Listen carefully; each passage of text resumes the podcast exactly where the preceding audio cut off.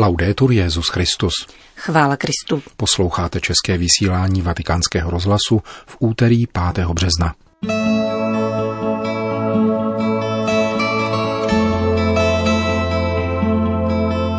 K modlitbě na úmysl pro následovaných křesťanů vybízí papež František v intenci na měsíc březen. Svatý otec vyzval katolíky k novému politickému angažmá. Otevření archivů přinese zadosti učinění ohledně významu Pia 12.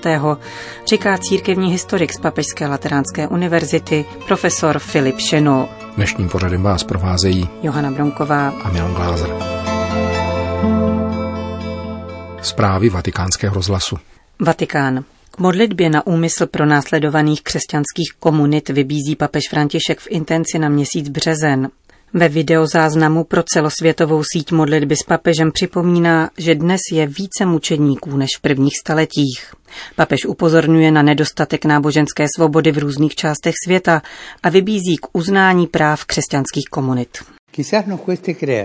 Možná je nám to za těžko uvěřit, ale dnes je mučedníků více než v prvních staletích. Jsou pronásledováni, protože této společnosti říkají pravdu a hlásají Ježíše Krista. Děje se to zejména tam, kde náboženská svoboda stále ještě není zajištěna, ale také v zemích, které teoreticky nebo v dokumentech hájí lidskou svobodu a práva. Modleme se, aby křesťanské komunity a zejména ty, které jsou pronásledované, zakusili Kristovu blízkost a dočkali se uznání svých práv. Říká svatý otec.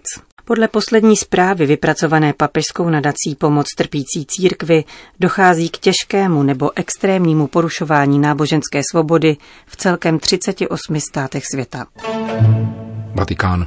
Není náhodou, že se svatý stolec zaměřuje na Latinskou Ameriku právě v době, kdy se sem z Blízkého východu přemístuje ohnisko světových konfliktů a kdy je tudíž řečeno papežovými slovy ohrožena tamní křehká demokracie. Papežská komise pro Latinskou Ameriku ve spolupráci s dalšími, nejenom vatikánskými institucemi, proto zorganizovala půlroční formační cyklus o sociálním učení církve pro nastupující generaci latinskoamerických politických a občanských lídrů.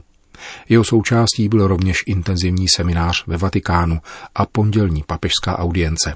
První latinskoamerický papež v dějinách oslovil svých 26 mladých krajanů z 13 zemí, poslanců, ministrů, představitelů státní zprávy či akademických pracovníků v obsáhlé, tak říkajíc, programové promluvě. Zaměřte se na ženy, mladé lidi a chudé, doporučil František budoucím vůčím silám Latinské Ameriky. Být katolíkem v politice neznamená dát se naverbovat nějakou skupinou, organizací či stranou nýbrž žít v přátelství a společenství. Pokud člověk formovaný sociálním učením církve ve svém srdci neodkryje touhu po přináležitosti ke skutečně církevnímu společenství misionářských učedníků, riskuje, že vstoupí poněkud osamocen do kruhů moci, strategií, činů, aby v nejlepším případě skončil na nějaké dobré politické funkci – ovšem sám, sklíčený a podléhající manipulovatelnosti. Faroval římský biskup i hned v úvodu před individualismem, který má dle jeho názoru spíše nahradit sociální přátelství. Pomocí obšírné citace z jedného mílie svatého Oskara Roméra pak zdůraznil, že katoličtí lajici by měli čerpat motivaci ke své politické angažovanosti z Evangelia a tím překonávat veškeré ideologie. Politika totiž není pouhým řízením moci, zdrojů či krizí, níbrž povoláním ke službě, laickou diakonií, z níž povstává obecné dobro. Jedině takto politika přispívá k tomu, aby se národ stal protagonistou svých dějin a brání takzvaným vládnoucím třídám, aby se domnívali, že mohou všechno vyřešit. To je známý liberální koncept dovedený do krajnosti – Vše pro lid, ovšem nic s lidem. Politické úkony nelze zredukovat na odborné dovednosti, lidské zdroje, schopnost vést dialog a přesvědčovat. Toto vše pouze samo o sobě není k ničemu. Politik stojí v prostřed svého národa a spolupracuje s ním pomocí různých prostředků, aby se národ, který je suverénní, stal protagonistou svých dějin. Jsme nepochybně svědky epochálních změn, na něž nestačí reagovat kosmetickými úpravami či změnou marketingové strategie, pokračoval svatý otec a nastavil latinskoamerickým politikům poměrně vysokou laťku. Řiďme se metodou, kterou si zvolil Bůh, aby se k nám přiblížil, vtělením, Ježíš Kristus, který na sebe vzal vše lidské s výjimkou hříchu, nám ohlašuje osvobození, po kterém prahnou naše srdce i národy. František dále vyjmenoval trojici sociálních kategorií, které zasluhují pozornost nastupující latinskoamerické politické třídy, aby si místní regiony zachovaly svou totožnost a zároveň se mohly upínat k budoucnosti.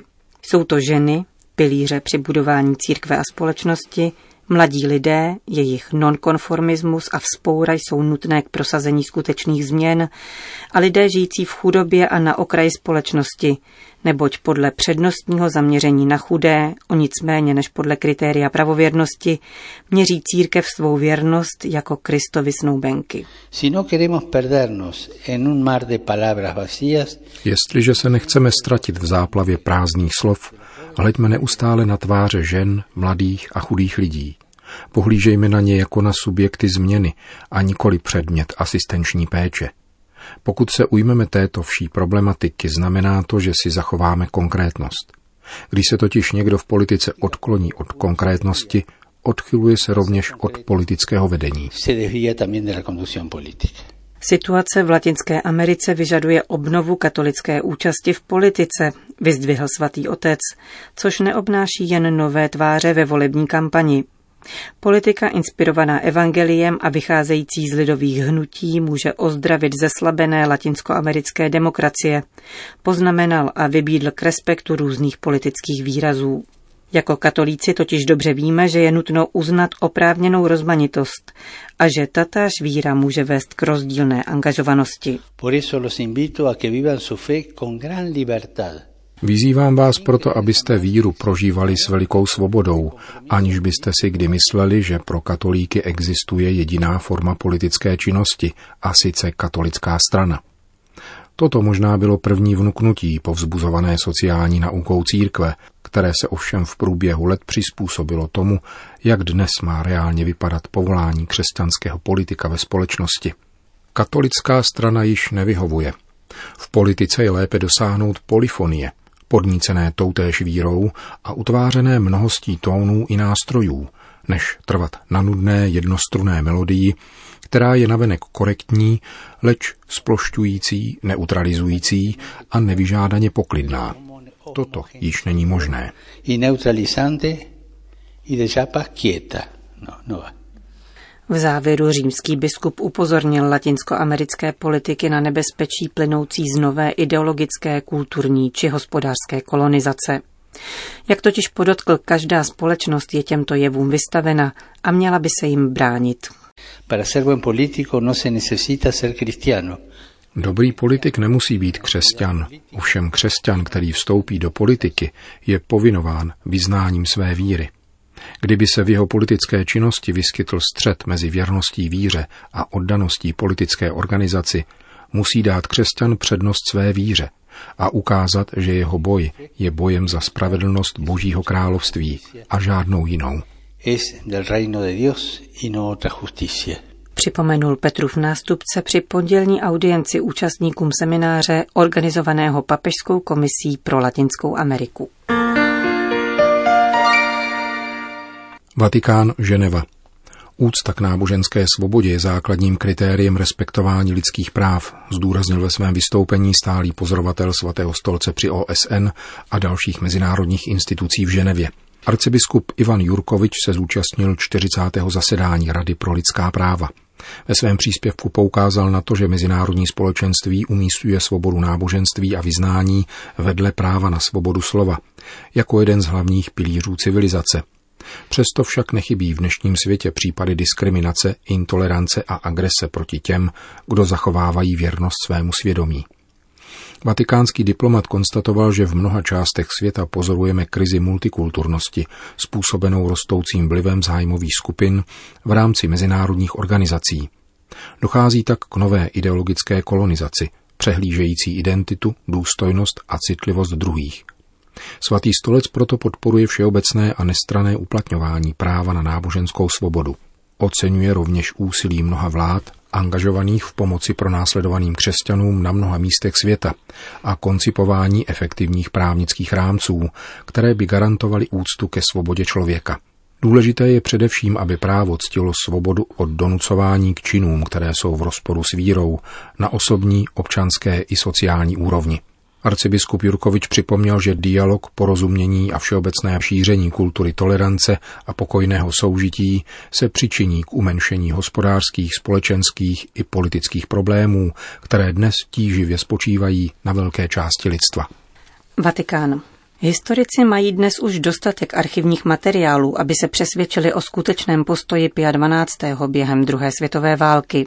Díky včera ohlášenému otevření archivů tohoto pontifikátu se jeho význam nebude již redukovat pouze na válečné období. Domnívá se profesor Filip Šeno, církevní historik z Papežské lateránské univerzity a autor biografie papeže Pacelliho. Připomíná, že již Pavel VI. v odpovědi na výtky ohledně Pia 12. nechal zveřejnit obšírnou dokumentaci z doby druhé světové války. Jan Pavel II. zpřístupnil archiv informačního úřadu o vojenských věznicích. Od roku 2006 jsou dostupné fondy Vatikánského tajného archivu z pontifikátu Pia XI., které jasně ukazují postoj kardinála Pacelliho vůči nacismu a fašismu. Na základě těchto materiálů historici dospěli k jistému konsenzu co do postavy papeže Pia XII. Přiznávají, že zachovával mlčení, ale činil tak v zájmu obětí a rozhodně nikoli ze sympatí k nacismu, kterému bývají podsouvány. Hovoří profesor Šeno. Otevřením archívů celého pontifikátu nejen z doby války, papež poukazuje na to, že tento pontifikát nelze redukovat pouze na válečné období a holokaust. František chce, abychom měli o tomto papeži celistvou představu. Jde zkrátka o to, aby se učinilo spravedlnosti zadost ve věci tohoto papeže, který zanechal významné učení, reflektované v dokumentech druhého vatikánského koncilu. Je to papež nejčastěji citovaný v učení koncilu. Díky těmto archivům bude možné objasnit celou řadu věcí, například otázku dělnických kněží v 50. letech. Tato záležitost nebyla nikdy zkoumána z hlediska svatého stolce a zákazu, který byl tehdy vydán. Další zajímavou věcí jsou velké encykliky Pia 12., svatý rok 1950, ohlášení dogmatu o nebevzetí. Bude možné vysvětlit všechna velká rozhodnutí, kterými se vyznačoval tento pontifikát, rovněž z hlediska věrouky. Říká profesor církevní historie Filip Šeno. Egypt. Může si muslim skutečně vzít druhou, třetí či čtvrtou manželku? Neomezuje se tato svoboda na určité podmínky? Ptá se vrchní imám Káhirské univerzity Al-Azhar Ahmed Al-Tajib. Nejuznávanější autoritu sunnického islámu cituje na první straně svého dnešního vydání vatikánský list L'Osservatore Romano. Poligamie je častokrát nespravedlivá vůči ženám a dětem, což je výsledkem nepochopení Koránu a tradice dané prorokem, napsal Ahmed Al-Tajib na sociální síti Twitter a zdůraznil, že islám potřebuje obnovu, co se týče otázek vztahujících se k ženám. Ženy totiž zastupují polovinu společnosti a pokud se o ně nepečuje, podobá se to chůzi na jedné noze, tvrdí muslimský učenec. Podle tiskových informací se Al-Tajib takto vyjádřil krátce po svém obvyklém pátečním vystoupení v egyptské státní televizi. Kdo tvrdí, že manželství má být poligamní, skrze se mílí, vysvětlil sunický duchovní a doporučil celistvou četbu příslušného koránického verše, podle něhož počet manželek podléhá zásadní podmínce, a tou je rovnost. Kde tato podmínka není splněna, poligamie se zakazuje. Jak se dalo očekávat, jeho prohlášení vyvolalo širokou diskuzi v Egyptě i za hranicemi.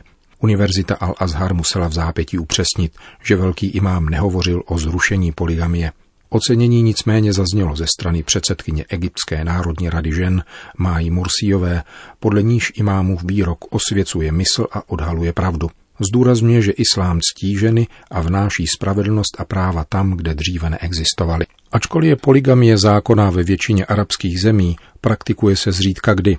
Na národní úrovni ji zakazuje Tunisko, Turecko a v případě arabských muslimů také Izrael. Končíme české vysílání vatikánského rozhlasu. Chvála Kristu. Laudetur Jezus Christus.